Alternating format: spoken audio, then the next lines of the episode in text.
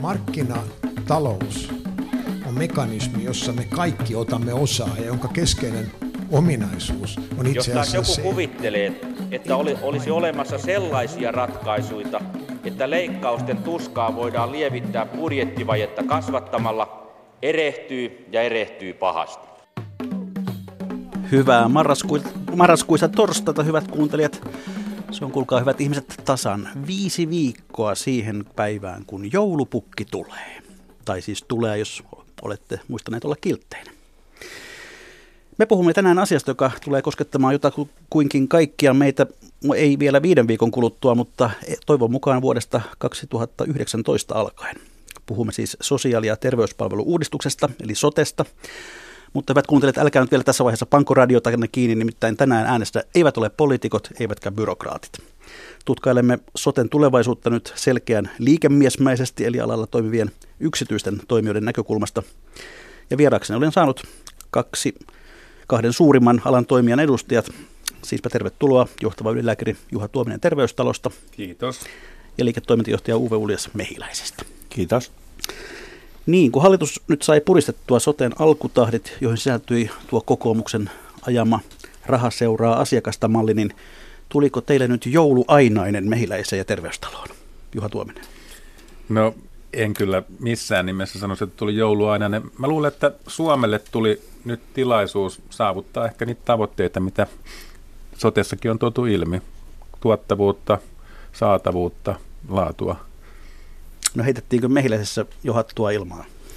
No ei todellakaan tässä, tässä ole syytä siihen, siihen vielä, että ensinnäkin on, on hirveän tyytyväinen, että saatiin, saatiin niin kuin ikään kuin työrauha ja hallitus jatkaa, jatkaa työtään, että, että jos siinä olisi mennyt oikein huonosti, niin, niin olisi voitu hallitus panna uusiksi ja lähdetään sitten ihan taas lähtöviivalta, mutta nyt saatiin linjaus tehtyä ja, ja, ja tota, pystytään mennä eteenpäin suunnittelussa, että konkretiaan on vielä pitkä matka, mutta tämä on hyvä alku ja, ja, ja yhteistuumin mennään eteenpäin. No välittömästi tuon alkupotkun jälkeen esimerkiksi teidän kollegayrityksenne Pihlajalinnan kurssi tuolla pörssissä lähti aikamoiseen nousuun. Mitä se, mistä se kertoo teille? No mulle se kertoo siitä, että kyllähän tämä kansaa kiinnostaa ja kansahan on myös niitä, jotka omistaa tällä hetkellä tätä terveydenhuoltoa ja jatkossa todennäköisesti omistaa enemmän sitä terveydenhuoltoa. Että kyllä niin kuin luottamus siihen on, että muutosta tarvitaan ja usko selvästikin on sen kaltainen, että tämä sote-uudistuksen askelmerkit on selvästi oikeaan suuntaan. Niin onko niin, että se kertoo myös siitä, että, että tuotto-odotuksia alalle, alalle on? Kyllä joo, siis pörssihän reagoi aina uuteen markkinatietoon ja, ja, ja tämmöinen, tämmöinen linjaus kun on tehty, niin se on uusi, uusi päätös, uusi tieto ja, ja, ja tämä valinnanvapaus sinällään niin, niin avaa myös palveluntuottajille yksityisellä puolella uusia mahdollisuuksia, niin, niin hyvin loogista, että, että kurssi reagoi näin. Niin isoista rahoista ja niiden kanavoinnista sotessa joka tapauksessa tullaan päättämään ja päätetään. Viime vuonna, eli vuonna 2014 sosiaalipalveluja tuotettiin Suomessa noin 11 miljardin euron arvosta ja terveyspalveluja noin 17,5 miljardin eurosta melkoinen potti noin yhteenlaskettuna. Mutta hyvät kuuntelijat, muistutan myös teitä siitä, että voitte osallistua tähän ohjelmaan omalla tavallanne tuon Yle Radio 1 lähetysikkunan kautta.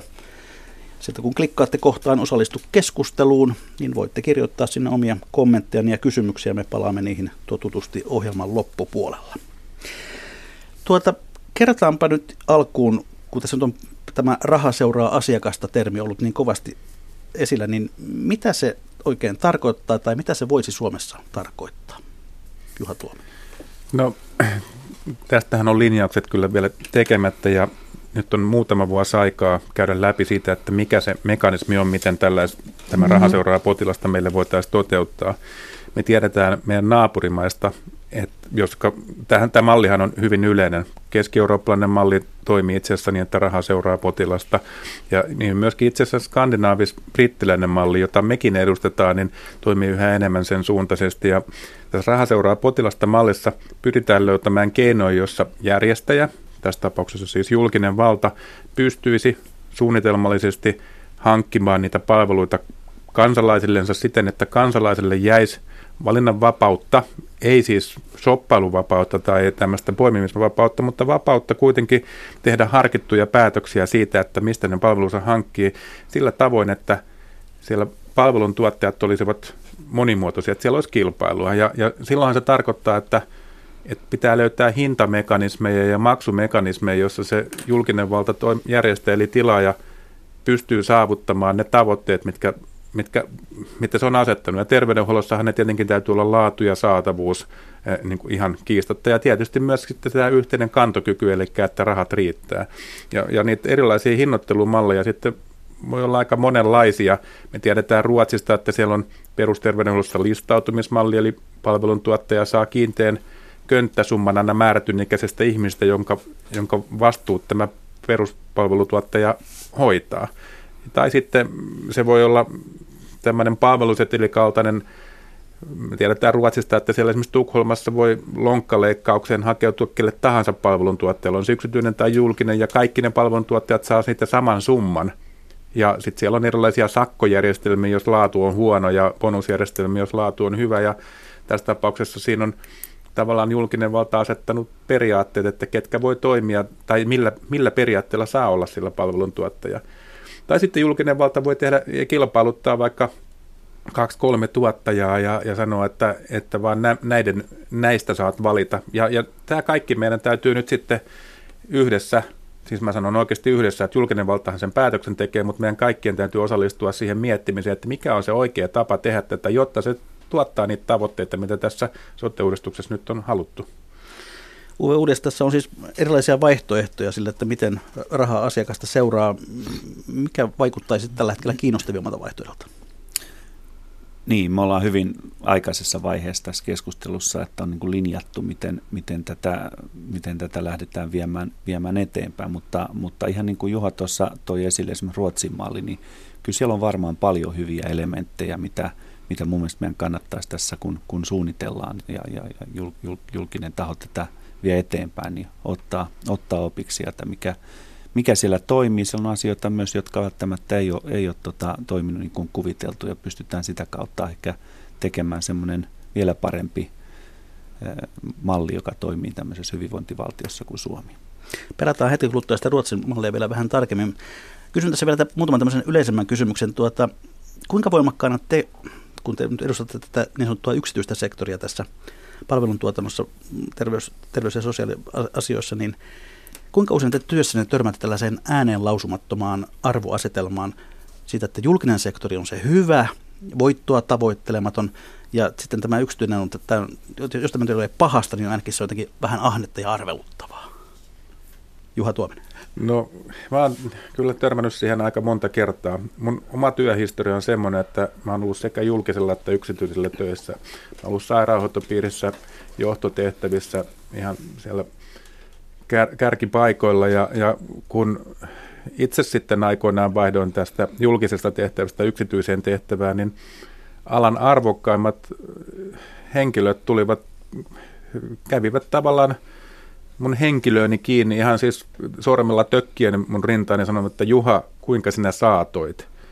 Tarkoittaa, petturi. Mä olin petturi. Joo, sanaa petturikin käytettiin. Että mä oon kyllä kuullut nämä kaikki. kaikki. Ja kyllähän se, tota, en mä tiedä, siihen voi suhtautua joko tyynen rauhallisesti ja hymyilen tai sitten, sitten voi harmitella. No mä oon yrittänyt itse olla, mennä sen yläpuolelle ja, ja tota, tai sivulle, että ajatella, että ei, mun ei kannata niinku niistä mieltäni pahoittaa, koska itse mä pidän näitä arvoasetelmia kyllä – sangen virheellisinä ja, ja, ja harmittavina ja itse asiassa ne vahingoittaa jopa niin kuin meidän yhteiskunnan kehitystä. Koko meidän yhteiskuntahan toimii monimuotoisesti tällä hetkellä. Jos ajatellaan, miten Helsingin koulujärjestelmä on rakennettu, niin kolmasosa lukioista on yksityislukioita ja ne näyttää pärjäävän muuten aika hyvin. Eli kyllähän meillä on mahdollisuuksia tehdä monella tavalla ja, ja monopolit on aina huonosta. Kaikkein huonoin on tietenkin yksityinen monopoli, mutta ei se julkinen monopolikaan kyllä hyvä ole. Totta kai jos näistä kahdesta pitää valita, niin me valitaan varmaan kaikki se julkinen monopoli, mutta itse uskon, että, että kun haetaan kehittymistä, innovaatioita, uusia toimintatapoja, niin siinä täytyy olla monia, monia vaihtoehtoja ja tämä sana kilpailu, joka joillekin korostuu, niin kuin, joillekin se kalskattaa negatiivisena, mutta mä kyllä näen, että kilpailu on, on virittäjä ihan kaikkeen toimintaan, mitä, mitä yhteiskunnassa menee eteenpäin. Että sehän, sehän pitää tämän virkeänä ja, ja, ja, ja, ja sitä kautta me saadaan jotain uutta. Ja siksi toivoisin, että päästäisiin tästä vastakkainasettelusta eteenpäin että, ja, ja päästäisiin ehkä arvioimaan näitä. Ja jos nyt sitten haluaa niin kuin ihan asiallinen viedä, niin kyllä mä olen kauhean iloinen siitä, että hallitusohjelmassa ja sotessa molemmissa on kirjoitettu, että tehdään läpinäkyvää vertailua. Eli tuodaan, tuodaan sinne sitten laatutiedot ja hintatiedot niin kuin näkyville, jotta ne voi toimia sitten valintojen päätösten pohjana. Näinhän se Ruotsikin on tehnyt. Niin, liiketoimintajohtaja Uwe Uudes Mehiläistä, ymmärrätkö tällaista ajatusta, että terveydenhuollolla sitä ei saisi myydä ja sillä ei saisi tehdä voittoa? Niin, ensiksi ehkä jatkaisin Juhan, Juhan kommenttia vielä siitä, siitä edellisestä kysymyksestä, että et, et kun, kun katsotaan, että meidän julkinen talous on, on niin huonossa kunnossa kuin se, kuin se on ja, ja, ja, kaikki talouden mittarit on niin kuin niin kuin haasteellisia, niin, niin kyllä meidän pitää pystyä nyt pääsemään niin kuin pois siitä ikään kuin vastakkainasettelutilanteesta. Se on ehkä perimä ollut Suomessa ja, ja, ja ehkä siihen on ollut vielä sitten varaa, mutta tässä hetkessä niin, niin jos me pystytään niin kuin parempaan yhteistyöhön julkisen ja yksityisen puolella, ihan mikä toimiala vaan, niin, niin kyllä meidän kilpailutilanne niin kuin maana on, on, on huomattavasti heikompi, mikä se on, jos me saataisiin optimoitua ne. Ja tämä sama, sama tilanne on kyllä niin kuin sosiaali- ja terveyspalvelun puolella, niin että pystyttäisiin niin kuin täydentämään toinen toisiaan, komplementoimaan. Ei, ei, ei sitä, että pitäisi rakennetaan niin kuin julkinen sairaala, yksityinen sairaala ja, ja, ja meillä on ylikapasiteetti jostain asiasta, niin näin, näin ei voi, voi, voi kyllä jatkua. No ehkä tässä, tässä niin kuin tähän, tähän alkuperäiseen kysymykseen vastaus. No tarkastellaan sitten tähän alkuun hieman sitä, miten teidän edustamanne tahot, eli Mehiläinen ja Terveystalo, mitä he nykyisin tekevät ja, ja, ja millä, millä elävät. Korjatkaa, jos olen väärässä, mutta, mutta ymmärtääkseni viime vuonna terveystalon liikevaihto oli noin 300 miljoonaa ja Mehiläisen 264, mutta tänä vuonna tilanne taitaa kääntyä toisinpäin, kun Mediverkko sulautui Mehiläiseen ja tälle vuodelle te odottanette jo noin 400 miljoonaa liikevaihtoa vai kuinka? Kyllä joo. No, kerrotaan nyt hieman kuulijoille, että minkälaista palveluista nuo miljoonat koostuvat, eli, eli mitä te teette Mehiläisessä UVUlessa? No mehiläisillähän on pitkä, pitkä perinne, 105-vuotias historia olla, olla terveyspalvelun palvelun tuottajana ja, ja, ja siinä, siinä, siinä ollaan oltu, oltu pitkään mukana. Sairaala, yksityinen sairaalatoiminta, työterveydenhuolto, lääkärikeskuspalvelut eri erikoisaloilla. Ja, ja nyt Mediverkko niin yrityskaupan myötä myös niin kuin perusterveydenhuollon ulkoistus liiketoimintaa, joka, joka on niin uusi asia ja osittain jo vähän tätä, missä tässä sotessakin tulee olla kysymys, että on ulkoistettu terveyskeskuksia ja päivystyksiä ja lääkäreiden rekrytointia, tämän tyyppisiä palveluita. Ja sitten meillä on iso, iso, iso laaja palvelukokonaisuus myös tuonne sosiaalipuolelle, jossa nimenomaan tämän mediverkon perimänä niin, niin on, on palveluita ihan, ihan tota lapsista niin vanhuksiin. Ja oliko tämän mediverkon ja teidän ikään kuin avioliiton tota, perussyyn, että se oli osa tätä yhteinen sote-strategiaa? Kyllä se on yrityksen niin kuin ihan strateginen valinta, että, että, että kun nähdään mitä tuossa sote, sote-kentässä tapahtuu, että siellä on sekä terveyspuoli, mutta myös sosiaalipuoli ja, ja, ja nähdään, nähdään mehiläisessä, että me halutaan olla kokonaisvaltainen niin kuin kumppani palvelun tuottaja niin sekä sosiaali- ja terveyspuolella, että, että, että, että siinä mielessä niin, niin ollaan valmistauduttu myös tähän sote-tilanteeseen. Ketkä ovat mehiläisen pääomistajia? Mehiläisen pääomistajat on, on, on, on kaksi ulkopuoli, ulkomaalaista pääomasijoittajatahoa, KKR ja Triton, ja, ja, ja sen lisäksi niin, niin tässä yrityskaupan myötä niin Ilmarin ja Varma tuli, tuli omistajaksi ja, ja toimiva johto on omistaja.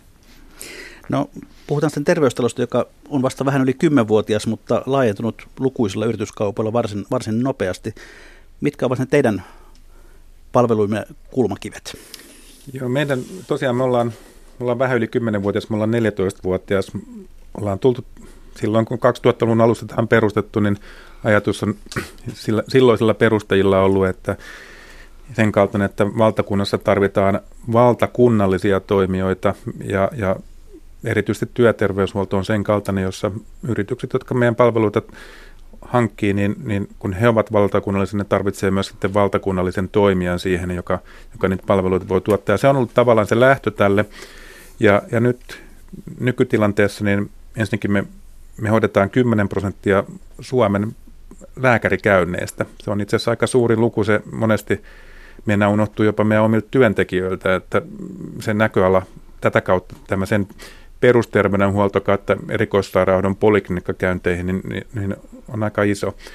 Ja tämä tosiaan jakaa, tätä sitten tehdään sekä työterveyden puitteissa että yksityisvastaanottotoiminnan kautta. Ja sitten meillä on sairaaloita, meillä on, meillä on melkein parikymmentä sairaalayksikköä, joissa tehdään leikkauksia. Ja tästä tulee tämä päätoiminta.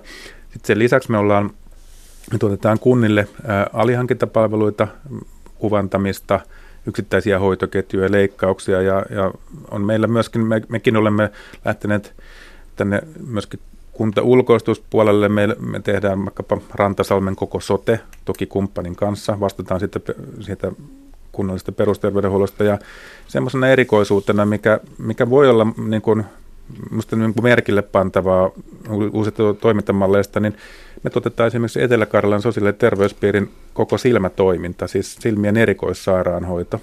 Ja, ja tämä on musta niin kuin asenteellisesti iso hyppy Suomessa, että on menty kansainväliseen suuntaan nimenomaan tilaajapuolella, siis järjestäjäpuolella, että pystytään tälläkin tavalla näkemään yksityinen kumppanina. Ketkä ovat, ketkä ovat terveystalon pääasialliset omistajat? Terveystalo äh, omistaa äh, rahaston kautta tämmöisen EQT, ruotsalainen rahasto on se, joka on kerännyt nämä omistajat tähän ympärille ja rahaston kautta tietysti on eläkerahaa kauttaaltaan, siellä on varma Ilmarista Kevaa ja sitten tämän lisäksi suorana sijoittajana tänne EQT ja näiden rahastojen sijoittajien kautta, niin sen lisäksi suorana sijoittajana on varma ja, ja, tota, ja sitten toimivalla johdolla on myöskin pieni siivu. No mitä pitäisi ajatella siitä, että kahden suurimman alan omistus on pääosin ulkomailla?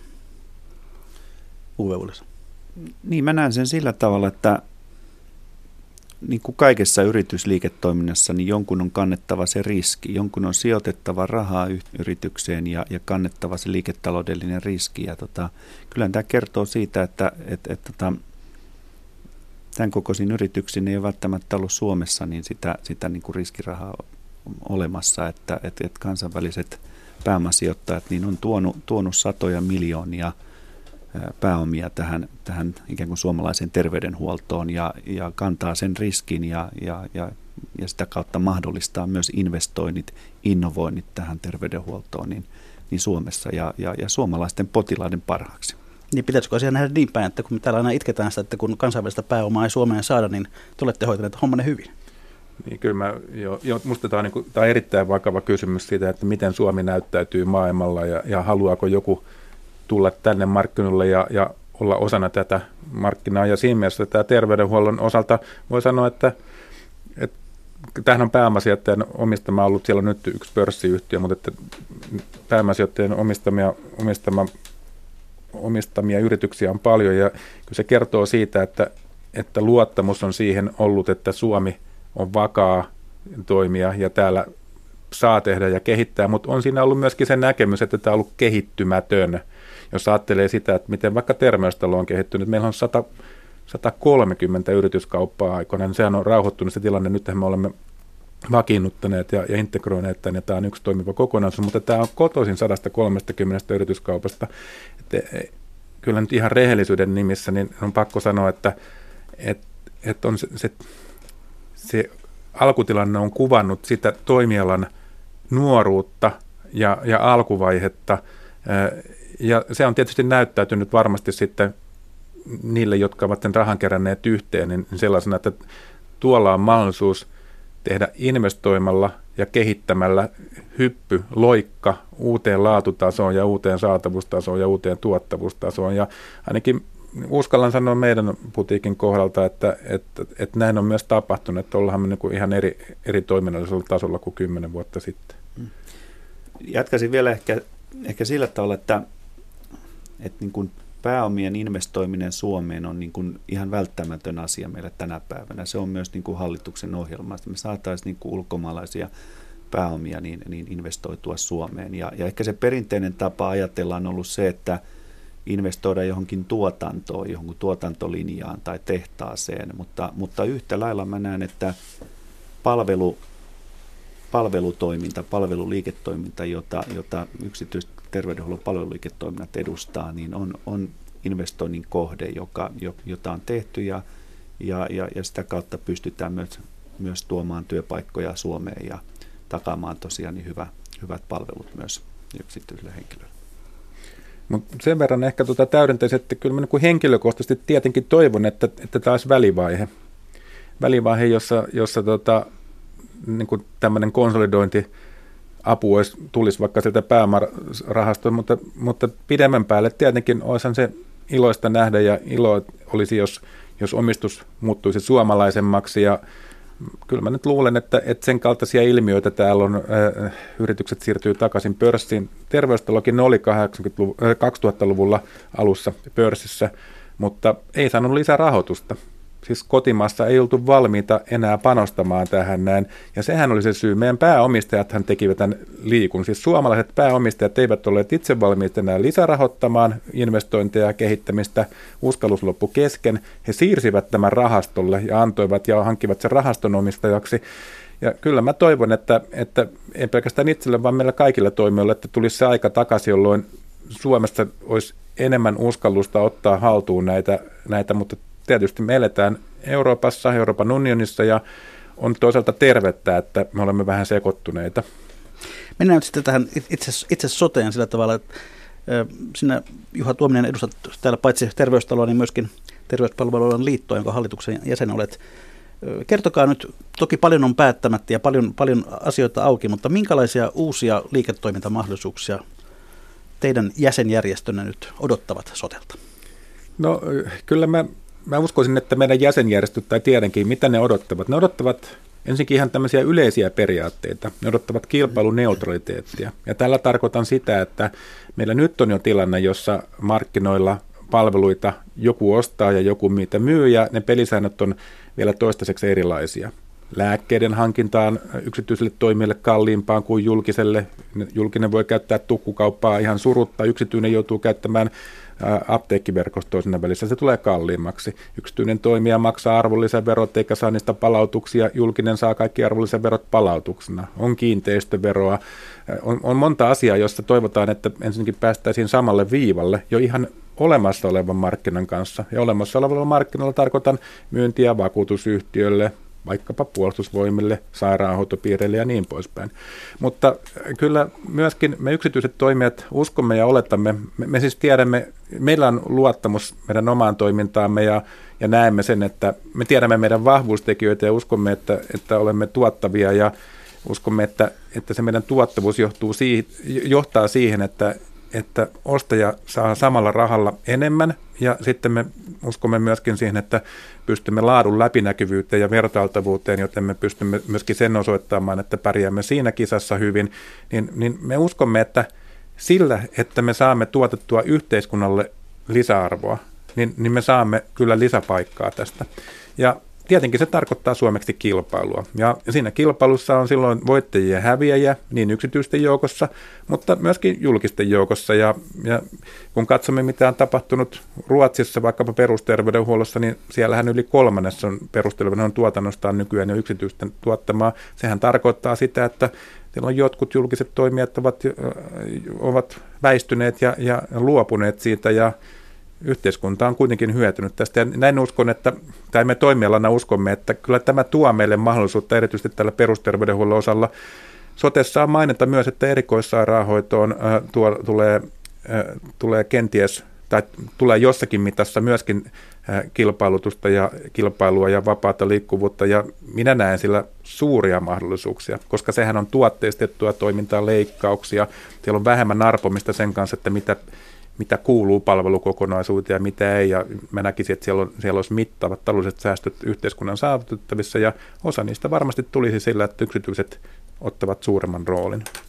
No liiketoimintajohtaja Uwe Ulias Mehiläisestä mm, ennustaminen on vaikeaa, varsinkin tulevaisuuden ennustaminen, näihin Ahti Karilani on muinoin sanonut, mutta rohkenatko ennustaa, lisääntyykö yksityinen terveydenhuolto ja sosiaalipalvelut nykyisestään soten myötä?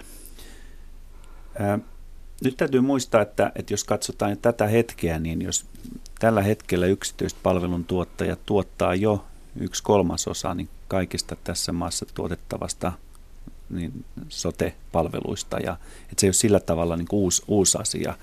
Ja, ja tämä, mitä Juha Tuominen tuo esille, olla, olla niin kuin vapaa kilpailu, olla, olla, olla, olla niin kuin vaihtoehtoja myös, myös niin kuin ihmisille, niin, niin, niin kyllähän tämä vääjäämättä tulee tarkoittamaan, että, että ihmiset tekee valintoja. Ja jos yhtään niin kuin ottaa, katsoo Ruotsin tilannetta, niin siellä että ihmiset on, on lähtenyt tekemään valintoja ja, ja, ja, ja sitä kautta me nähdään kyllä tässä myös mahdollisuuksia. Niin Eli vastaus on kyllä. Kyllä jo. No kummalla sektorilla te näette enemmän mahdollisuuksia omalle liiketoiminnalle ja sen laajenemiselle terveyspuolella vai sosiaalipuolella? Vai kulkevatko ne täysin käsi kädessä? No silloin varmaan molemmilla, molemmilla puolilla, että nyt riippuu tietenkin, että mitenkä, mitenkä tätä, tätä niin prosessia viedään eteenpäin ja miten sitä linjataan. Että, että perinteisesti niin yksityinen, yksityinen puoli on ollut vahva terveyspuolella. Työterveydenhuolto on pitkälti, pitkälti niin kuin yksityisten palveluntuottajien tuottamana ja, ja yritykset on siihen varsin tyytyväisiä. Yksityisiä sairaaloja on ollut pitkään ja, ja, ja myös niin kuin lääkärikeskustoimintaa, mutta, mutta tuon sosiaalipuolellahan on, on jo nyt tapahtunut paljon, paljon asioita, asioita vanhainkoteja ja, ja, ja kuntoutusta, mielenterveyttä ja tämän tyyppisiä asioita, mutta, mutta vääjäämättä nämä tämmöiset sote-ulkoistukset niin, niin tulee varmaan antamaan sillä sosiaalipuolella paljon enemmän mahdollisuuksia kunnan, kunnille tehdä niitä päätöksiä tai julkisen vallankäyttäjille tehdä päätöksiä. Että kuitenkin täytyy muistaa, että kunnissa tällä hetkellä niin noin puolet heidän budjetteista niin tulee sosiaali- ja terveyspalveluihin liittyvistä kustannuksista, niin tässä on kuitenkin isosta kokonaisuudesta kysymys. Niin tässä on viitattu esimerkiksi siihen, että yksityisiä terveyskeskuksia saattaisi syntyä lisää. Onko terveystalolla ja mehiläisellä mielenkiintoa tähän bisnekseen? No aivan ehdottomasti, aivan ehdottomasti tietysti on nyt saa nähdä, että miten, tämä mallit sitten, miten nämä mallit rakennetaan, että rakennetaanko ne nykyisen palvelujärjestelmän pohjalta, jossa on terveyskeskus, jolla on tietty palvelukokonaisuus vastuullansa, vai syntyykö tässä uudenlaisia jakoja siitä, että miten palvelut tuotetaan? Terveyskeskusthan tuottaa neuvolapalveluita, vaikkapa ne tuottaa vastaanottopalveluita, lääkäripalveluita, siellä on vanhuspalveluita ja muita, eli se, että ne säännöt tälle järjestelmälle täytyy luoda. Mutta, mutta vielä tuohon edelliseen kysymykseen, niin er, tässä täytyy erityisesti huomioida, että vaikka yksityisellä on nyt jo iso rooli terveydenhuollossa, omalla rahalla tuotettu, maksetussa terveydenhuollossa ja työnantajien maksamassa terveydenhuollossa, niin julkinen puoli ei juuri käytä terveydenhuollossa yksityisiä palveluita. Siitä julkisen tuotannon kokonaisuudesta vain 5-6 prosenttia on hankittu yksityiseltä. Tämä on se, kun puhutaan tässä on ollut monenlaisia maalauksia ja peikkoja ja mörköjä maalattu, että nyt on tapahtunut suuri, suuri muutos tässä aikaisemmin, niin, niin minusta 6 prosenttia terveydenhuollon palveluista kuulostaa yksityiseltä, niin se, se on vähän lähinnä surkuhupaisa. On ostettu palveluita tilanteessa, jossa kunnan hoitotakujonat ovat paukkuneet ja silloin ei yksityistä ole käytetty taloudellisesti hyödyksi, vaan sitä, sieltä on nostettu täydentävästi yksittäistapauksissa ne, missä itse ei ole ehkä saavutettu sitä, mitä on tavoiteltu tai mitä lainsäädäntö on tavoittanut. Ja tässä mä näen isot mahdollisuudet.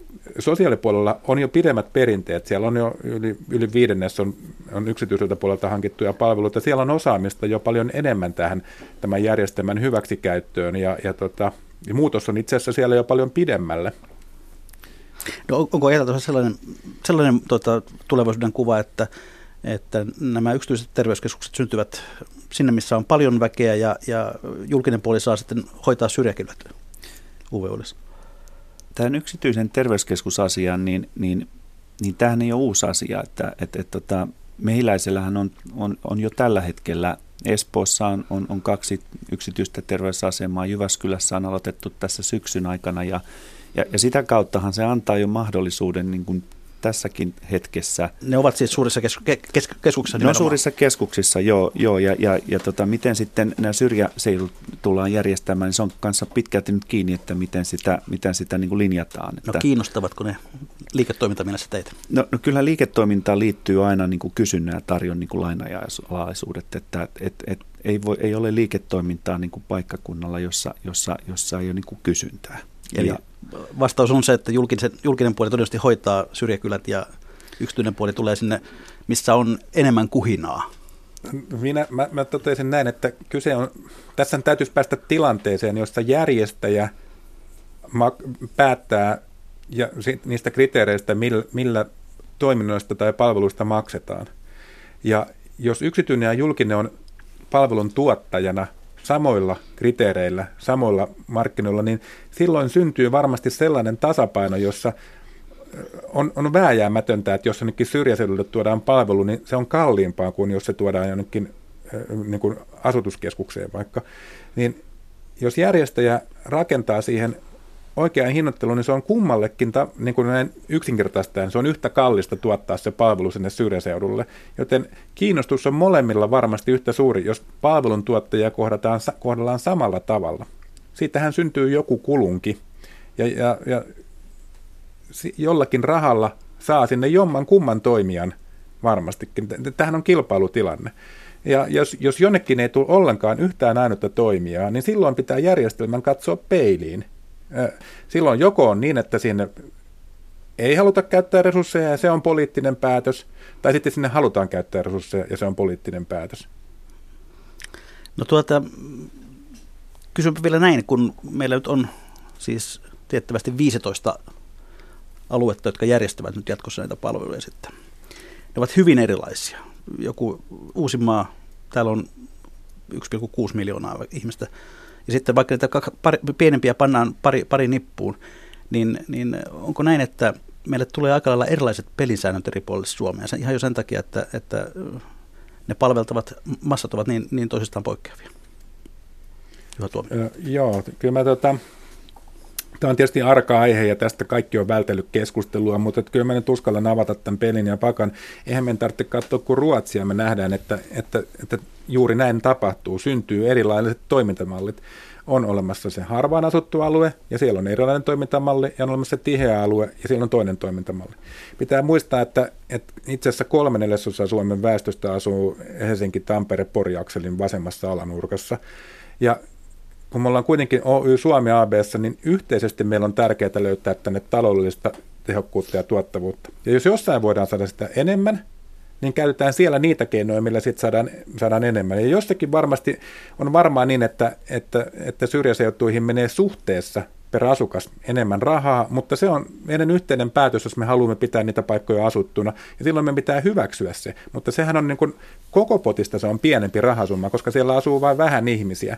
Ja, voi, ja me tiedetään, että Pohjois-Ruotsissa ei ole esimerkiksi syntynyt markkinoita. Pitkälti myöskin poliittisista syistä siellä ei ole mark- siellä maakäräjät vastaa tästä sotepalveluiden tuottamisesta, ne vastaa meidän itsehallintoalueita. Maakäräjät eivät ole halunneet sinne rakentaa mahdollisuutta myöskään palveluntuotantoon, joten siellä on nelisen prosenttia vaan palveluista saattaa olla privaattituottajia pohjoisessa. Mutta etelässä se luku on aivan toista, voidaan olla vaikka 50 prosentissa siellä perusterveydenhuollon osalta tai ylikin, e, joten kyllä se politiikka jatkossakin tässä tulee ohjaamaan ja, ja tahtotila siitä, että miten näitä keinoja käytetään, mutta tärkeintä on Oy Suomen ABn kannalta, että niitä käytetään erityisesti siellä, missä on volyymiä. Joku ilkeäminen saattaisi tuosta päätellä että sen, että yksityinen kuori kermat sieltä, missä niitä on saatavissa, mutta ei mene sinne, missä joutuisi tekemään tuottonsa kovemmalla työllä. Äh, siis kaiken toiminnon pitää olla äh, kustannuksensa kantavaa. Se on niin kuin lähtökohta. Ei sellaista voi olla, että joku tekee tappiota. Sitähän seuraa konkurssia. Kun seuraa konkurssi, seuraa työttömyyttä, tuskaa ja murhetta ja kyyneliä. Ei, ei kai se ole tavoite missään. Äh, yksityinen menee sinne, minne sinne annetaan mahdollisuudet mennä. Se, se on niin kuin markkinalaki.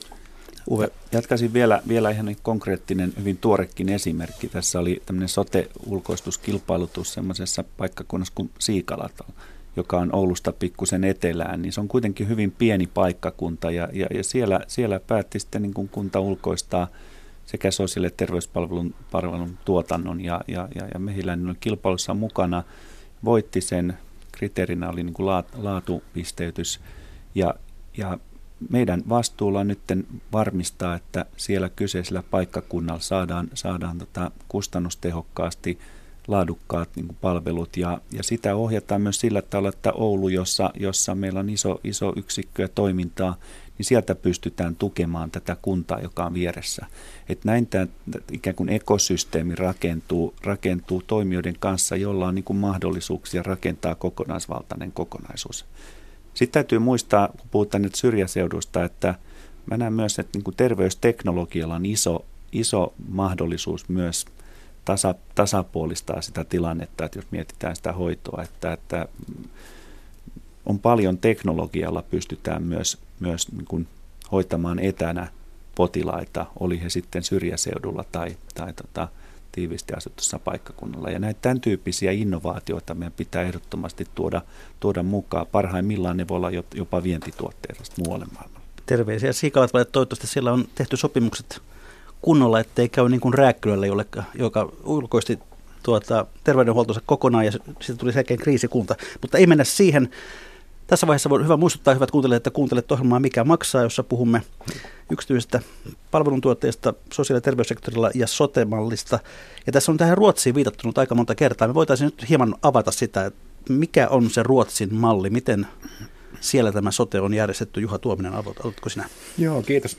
Ruotsissa on, on 20 yksi maakaraja vai 20, nyt muista miten se Gotlantiin on rakennettu, mutta parikymmentä toimijaa, jotka jolla itse asiassa on jopa verotusoikeus. Ne on siinä kunnan välissä, kunta, maakäräjät, valtio logiikalla.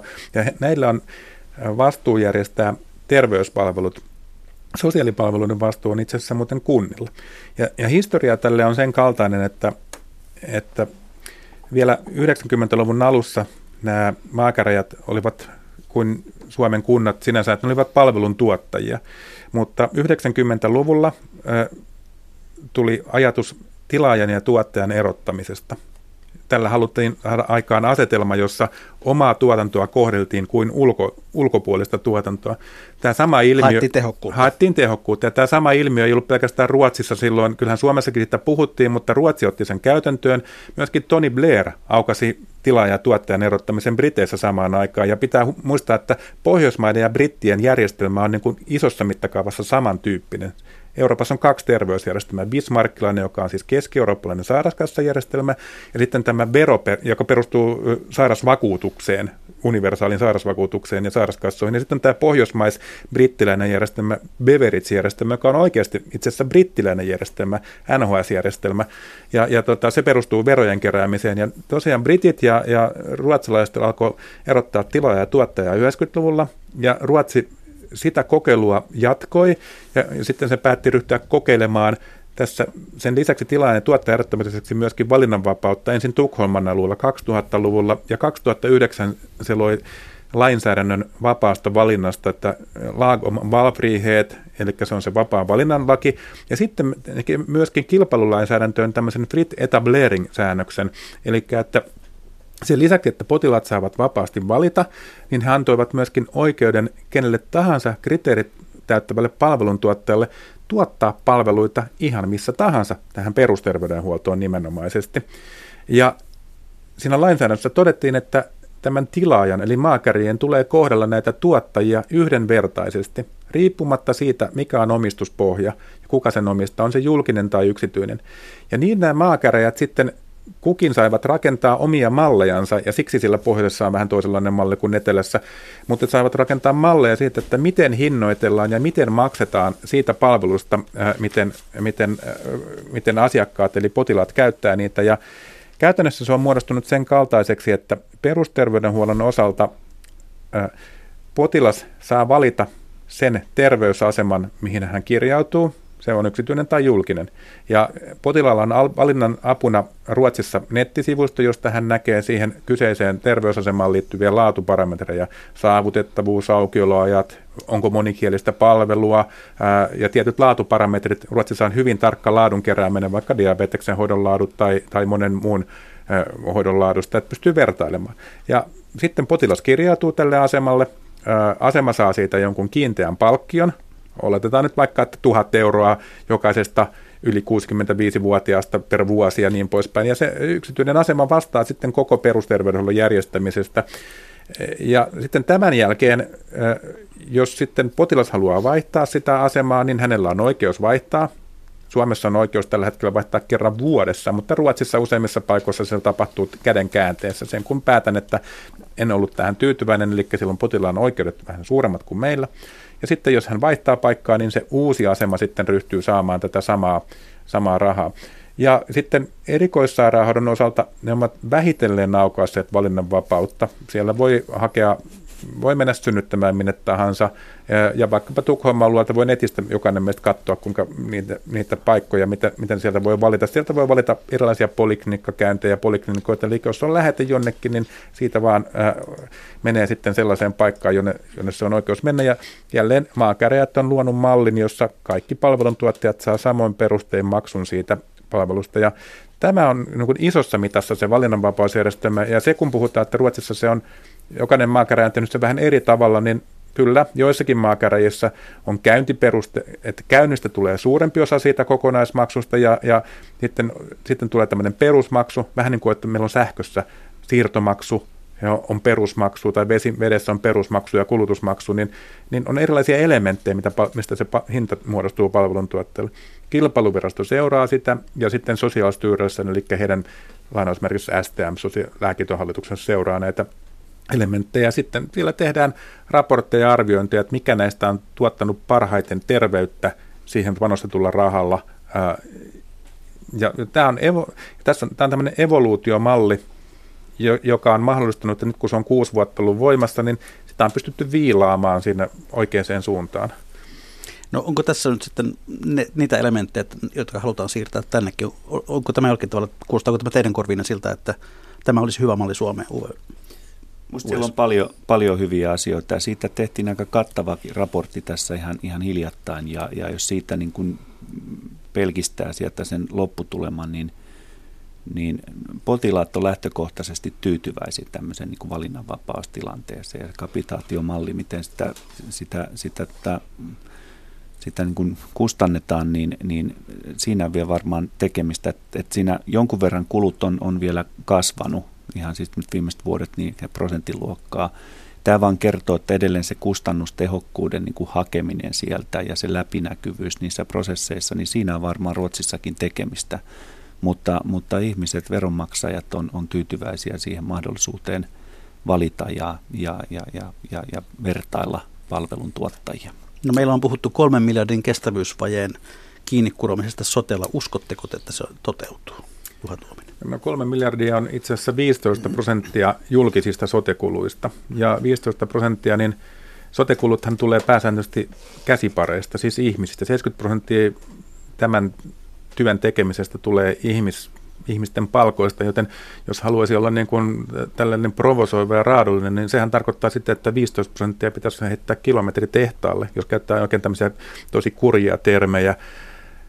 Ja en mä nyt oikeasti niin kuin kyllä usko, että se ihan suoraan tapahtuu sitten, että ihmisiä pannaan kilometritehtävällä, mutta toisaalta julkinen valta on ilmoittanut, että tavoite on, että tällä pysäytetään kustannusnousu, ja se kolme miljardia syntyy sitten itse asiassa niin kuin ajan kanssa. Eli jos tähän mennessä reaalikustannukset terveydenhuollossa on noussut lähes 3 prosenttia vuosittain, näin keskiarvoisesti, siis reaalisesti inflaatio poistettuna, niin nyt, se, nyt jatkossa se saisi nousta alle, alle 1 prosenttia, niin kyllä uskon, että niitä keinoja niiden säästöjen hakemiseen on aika paljon, ja kyse on siitä, että, että ollaanko nyt tosissaan, ja halutaanko niitä käyttää vai ei. Et, et, tämä kysymys on vähän sama, että uskonko siihen, että nämä sote-uudistuksen lupaukset toteutuu vaikka valinnanvapaudesta ja, ja tämmöisestä, niin kyllä mä haluan uskoa niihin. Ja sitten mä oon poliittinen realisti siinä mielessä, että mä oon nähnyt, on 15 vuotta puhuttu, että tässä ehtii tulla monta mutkaa matkaa ja nyt meidän kaikkien pitää pitää peukut pystyssä, että että löytyy yhteinen tahtotila todellakin hakea näitä, näitä asioita, mitä on kirjattu tähän sote-päätökseen, sitten ne toteutuu. Mutta jos tässä sitten lyödään hanskat tiskiin ja ryhdytään riitelemään, niin ei ne sitten toteudu. Uwe. Lähtökohtaisesti niin kilpailuhan on, on, on ajuri, jolla, jolla pystytään myös niin kuin kustannuksia, kustannuksia niin kuin vähentämään. Että kun on, on vapaa kilpailu ja toimijat kilpailee keskenään, niin, niin se, se pitää ikään kuin markkinahinnatkin kohdallaan, jos verrataan monopoli tuottaja-asemaa. Semmoinen sanonta, että, että saat mitä mittaat, ja minusta on kyllä hirveän tärkeää myös, että tähän, tähän niin kuin kokonaisuuteen tuodaan semmoinen niin kuin läpinäkyvyys ja, ja, ja, ja mitataan asioita, koska silloin niin kuin pystytään puuttumaan asioihin myös sen niin kuin tu, niiden tulosten perusteella. Ja, ja, ja mittaamisella tarkoitan niin kuin kustannustehokkuutta, ei pelkästään, että, että katsotaan millä hinnalla, mutta myös mitä sillä niin kuin rahalla saadaan. Ja, ja mittaamisessa on hyvin tärkeä komponentti myös niin kuin laatu, että ikään kuin tehdään asiat kerralla kuntoon sen sijaan, että pompotellaan ihmisiä, niin syntyy tämmöisiä turhia, turhia suoria tai välillisiä kuluja. Sitten pyydän teitä kumpaakin kuvittelemaan semmoisen tii, tiivistetysti, mikä olisi sellainen suomalainen kauhumalli sotesta? Mikä on, mikä on sellainen, mitä te eniten pelkäätte? No, no, no mä, joo, minä pelkään sitä, että, tai pe, siis en pelkää, mutta olisi, olisi pelottavaa, jos näistä tulevista itsehallintoalueista tulisi tämmöisiä omnipotentteja, kaiken ö, omistamia, ei pelkästään järjestäjiä, vaan järjestäjä- ja tuottajakombinaatteja, jotka ottavat kaiken toiminnon sisäänsä itsellensä ja, ja päättävät sitä kautta järjestää ne ja sitten ne hankkii sieltä ihan yksittäisiä murusia jostakin muualta ja tämä kauhukuva ei ole ihan mahdoton. Meillähän sosialisoitiin ambulanssitoiminta tässä muutama vuosi sitten ja sehän tarkoitti sitä, että julkisen kulut nousi yli 50 prosenttia, nousi 200 miljoonasta 300 miljoonaa ja sieltä lakastiin koko privaatti ambulanssitoiminta ihan, ihan murusiksi ja pieneksi. Ja tämmöinen on mahdollista nytkin. Uwe olisi kauhukuva. Kauhuskenaario on se, että tämä, tämä etenee loppuun asti tämmöinen niin kuin hallintomalliajatus edellä, että, että, että miten tämmöinen niin kuin hallinto järjestetään ja, ja, ja se potilas ei ole siinä keskiössä. Että kyllä tämä järjestelmä täytyy luoda sitä niin kuin suomalaista niin kuin ihmistä varten eikä, eikä siihen niin kuin hallintoajatukseen.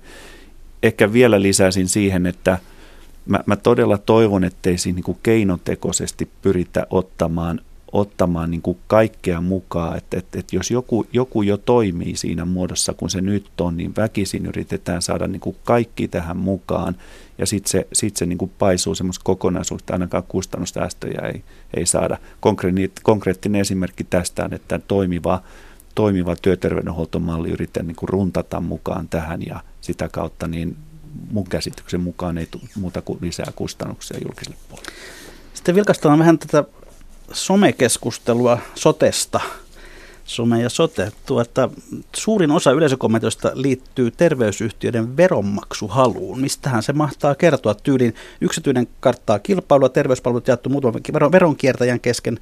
Miten veronkierto auttaa julkisen talouden ahdinkoon?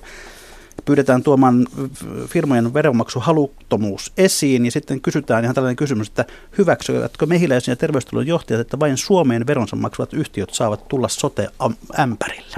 Mitä sanotte? Juha Joo, siis kyllä minä sitten mieltä, että verot pitää maksaa Suomeen, toimia maksaa Paljonko verot. te maksoitte yhteisöveroa viime vuonna Suomeen? Uh, nyt mä en muista sitä miljoonia määrää, mutta... Nolla. No, mutta veroa pitää maksaa silloin, jos tekee voittoa, eikös niin? Ja vähän on hassua se, että, että, että tässä samalla toivotaan, että nämä terveysyhtiöt tekisivät paljon voittoa, jotta ne maksaisivat veroa, ja sitten samalla kuitenkin eivät saisi tehdä voittoa. Mutta me ei tehty voittoa, meillä on ollut investointeja ja tappioita, ja silloin syntyy yhteisövero nolla, mutta jos ajattelet, että meidän 6000 työntekijää, ne maksaa huikeat määrät veroja. Me Se on eri, ihan eri asia, että työntekijät maksavat veroa kuin että yritykset maksavat veroja. Yritysten pitää maksaa veroa, jos ne tuottaa voittoa, ja siitä olen täysin samaa mieltä, ne pitää maksaa Suomeen, ja terveystalo on myös näin tehnyt. Me olemme suomalainen yritys, vaikka omistus on ulkomailla, niin yrityshän on suomalainen.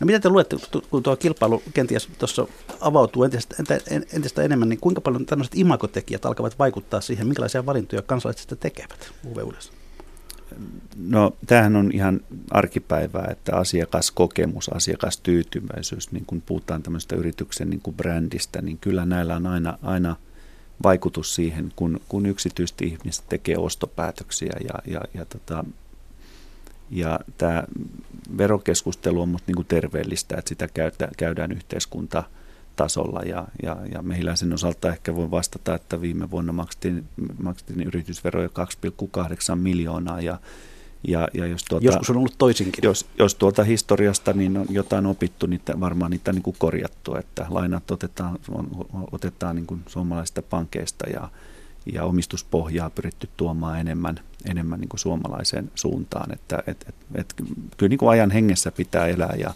ja ihan sama mieltä kuin Juha Tuominen, että, että me, suomalaiset meidän pitää maksaa, maksaa veromme Suomeen ja osallistuu näihin, näihin kansalaistalkoisiin, missä, missä tämän yhteiskunnan niin kuin tämänhetkinen tilanne meitä edellyttää. Sitten kysyn aivan toisen kysymyksen, josta oikeastaan soten ympärillä on puhuttu äärettömän vähän. Mikä teidän arvionne on? Nousevatko yksittäisten potilaiden maksamat maksut soten myötä? Juha Tuominen. Joo, nyt me ollaan niin kuin kaikkein vaikeimman kysymyksen äärellä. Politiikkahan tietenkin on sitä, että halutaan kaikille hyvää ja, ja tasa-arvoa, ja se on ihan oikein, mutta reaalimaailma on kuitenkin sen kaltainen, että terveydenhuollon kuluista 25 prosenttia on omasta taskusta tai sitten työnantajan taskusta ja 75 prosenttia on julkisen taskusta. Ja kun tätä säästöä tehdään, niin eh, ei voi olla mitään säästöä, jos julkinen valta ottaa suuremman roolin tästä kaikesta. Ja tästä ei ole haluttu julkisesti keskustella ja poliittisesti pitäisi keskustella. Lisääntyykö asiakkaiden oma vastuu vai väheneekö se?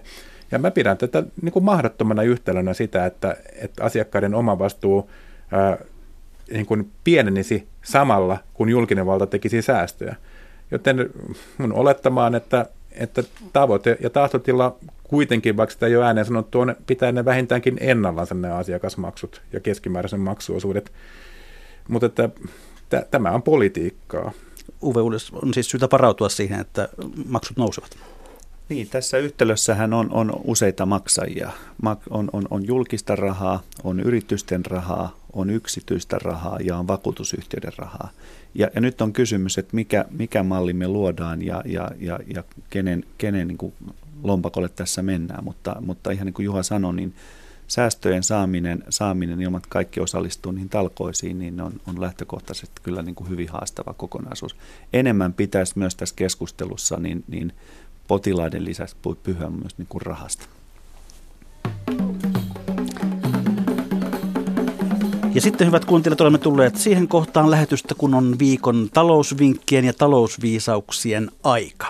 Ja aloitetaanko ylilääkäri Juha Tuomisesta, mitä sinä vinkkaat? Mikä on sinun viikon talousvinkkisi tai viisautesi? No mun talousvinkki on, että vertaile ja kilpailuta. Ja tämä koskee ihan yksityistä henkilökohtaista elämää. On se sitten vaikka lattiaremontti tai, tai jonkun ulkomaanmatkan nostaminen. Vertaile ja kilpailuta. Ei tämä sen vaikeampaa ole. Entä sitten Uwe Wallis? Mä luulen, että tämä meidän yhteiskunta, jossa me tarvitaan kasvua, niin, niin se, se kasvu tapahtuu sillä, että me 5, 5 miljoonaa ihmistä ollaan myös valmiit niin kuin kuluttamaan. Ja meillä on tietenkin ihmisiä, joilla, joilla talous on tosi tiukalla, mutta valtaosa ihmisistä niin on, on ihan samassa työssä, nauttii samaa palkkaa kuin viime vuonna tai kolme vuotta sitten – ja, ja heillä on myös niin kuin oma, oma tärkeä rooli tässä, että uskalletaan kuluttaa, hankkia palveluita, investoida, vaihtaa asuntoja.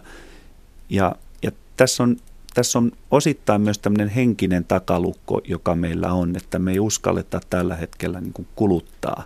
Ja, ja, ja jos emme kuluteta, niin me ollaan niin kuin väärään suuntaan menevässä spiraalissa. Ja sitä kautta minusta on tosi tärkeää, että me jokainen ihminen sillä tavalla ollaan myös niin kuin rohkeita tässä tilanteessa, niin – elää ja, ja, ja, ja investoimaan.